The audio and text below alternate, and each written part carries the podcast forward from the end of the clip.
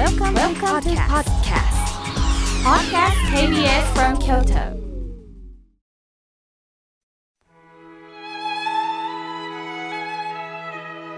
改めまして僧侶の河村明慶です今日の法話のテーマはコンプレックスを生かすについてお話しいたします今日は3月2日32ミニの日だそうですミニというと、まあ、小さいという意味がありますねミニチュアを集めてらっしゃる方車もミニクーパーなどミニが好きという方もおられます。今ではミニマリストという少数元のものを、まあ、生活空間の中で楽しむという方も増えていますね。しかし小さいということにコンプレックスを抱えている方もおられるでしょう。コロナ前のことです。ある青年が僕はなかなか彼女ができません。きっと僕の身長が低いからだと思います。それでも出会いがあれば妙慶さんにお世話していただきたいんですがと連絡ありました。喫茶店で待ち合わせをすると爽やかなお顔なんです。しかし表情が暗いのでもったいないなと感じました。それも身長を気にして暗くなるんでしょうかさて街を歩いているとさまざまなカップルを見かけますスラッと長身の女性と女性より決して高くはない男性が仲良く手をつないでいたり逆もありますね。長身の男性と小柄な女性。お互いに小柄同士。そして平均身長の男女、様々なカップルを見かけます。きっとお互いにまず出会いがあって、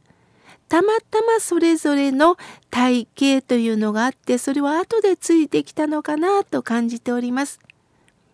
自分にとってのコンプレックスが強みになることもあると思うので、まあ身長が低いということで、他の人では考えられないことを頭で考えるきっかけにもなるんですよね。また身長の方では長身の方では気がつけない目線をいただくこともあるんです。私がアナウンサーの頃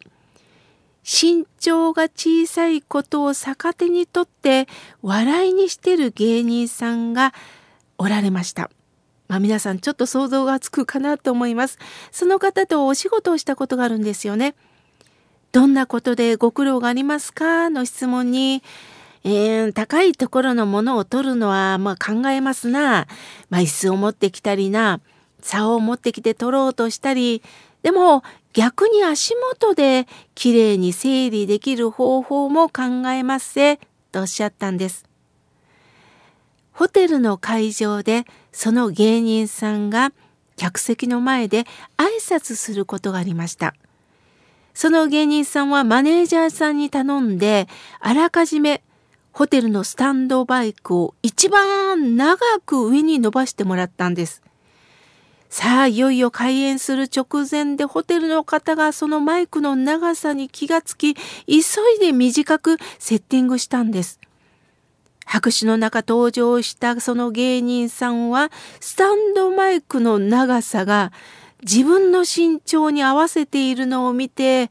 なんや、おもろないやんか。わしが長いマイクを背伸びしながら撮ろうとするのがおもろいのに、真面目に直してくれたんやね、とホテルの方に優しく突っ込んでおられました。そこでまた会場はどっと笑いに包まれたんです。こうして自分がハンディと思うことを逆手にして笑いに取られるこの、まあ、芸人さんだからできることなんですが一般の方はここまで考えられないでしょう。しかしこの明るい対応は見事だなと感じたものです。スポーツをしている方には体格によっては大きなハンディになりますよね。真っ向から勝負しては勝ち目がありません。あるお相撲取りを目指す方はまず弟子入りの身長検査を受けなければいけません。今は167センチを超えないと入門できないそうなんですが、昔は厳しく173センチが規定だったそうです。ある力士を希望する者は身長が足りず、なんとか頭に単コブを作って、そこに髪の毛を寄せ集め、ギリギリ合格したそうです。またある力士は頭にシリコンを入れてなんとか合格したというエピソードがあります。しかしいよいよ力士になってはまともに体当たりしても負けますよね。そこで体のちっちゃい力士は義経の発想飛びを研究して身軽に飛び回ることをして会場を沸かせました。ハンディを持つことで観察力と戦略力が磨かれるんですね。身長が低い方がスポーツで勝つためには相手をよく観察して戦略を練る必要があるんですね。サッカー選手にもおられます。足の速さではかなわない。そうすると、やはりボールの落下点に先に入ってボールを捉える方法を考えたり、そうすると今度は走ってる時も歩幅では勝てませんよね。速く走るために歩幅を大きくするんではなくって足の回転を速くする方法を考えたり、まあ、いろいろと工夫があるそうです。そういう意味でハンディがあることによって考えるというチャンスが与えられるんですね。身長の低い方はファッションも悩みの種でしょう。自分のこの体をどうカバーするかでいろいろ勉強なさっています。そういう意味では紳士売り場の店員さんは研究なさってますからアドバイスを受けるのも参考になりますよね。コンプレックスを持つというのは内面と向き合うチャンスでもあります。そこで似た感情に劣等感というのがあります。コンプレックスと劣等感は何が違うんでしょう？劣等感は現状の自分が他者や理想の自分に比べて劣っていると感じることです。コンプレックスは自分の抱えているハンディが誰かによって否定されたり笑いにされた経験があり悲しい耐え難いと苦痛に思ったことがコンプレックスなんですね。劣等感は誰かと自分を比較することなんですがコンプレックスは対象がなくても比較対象がなくても生まれてくるんです。何が自分は不満なのか改めて考えるきっかけをいただきます。今回相談を受けた男性はモテる男性への嫉妬がありました。背の高い男性はモテる、羨ましいというのが根底にあったんです。しかしすべて、モテる人は見た目だけでしょうかお付き合いしていても性格感覚が合わなければお話しするのも辛くなります。時間やお金にルーズであると信頼関係がなくなります。やはり私は人間性、そして相性ではないかなと思います。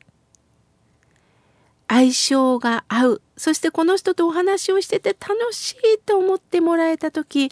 また会いたいなと思ってもらうんではないでしょうか。そのためには何と言っても私は笑顔がさらっと出せる方だと思っています。その笑顔で私は受け入れてもらってると感じられるんですね。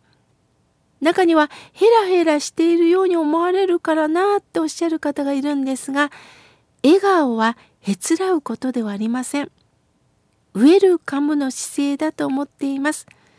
そしてもう一つ気をつけるのは会話を切らない人だと思っています。相手が話していることを途中で「あそれ私がすでに経験してるんだけどやめといたら」と切るんではなくって「ああそうでしたかはあなるほど」とまずうなずいてそしてそれその会話で思い出したんですけれども実は私もねと自分の話を持っていったらいいんでしょう。つまり会話はキャッチボールです。私のボールを受け止めてくれたそう思ってもらえた時に次の会話が生まれるんですね。結果相談を受けた男性は1年後に結婚なさいました。相手の女性も実は最初はやはりちっちゃいということで身長のことでコンプレックスを持っていたそうです。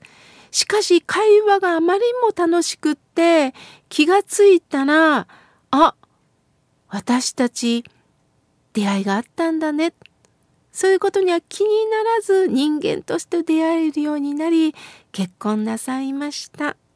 安心したものです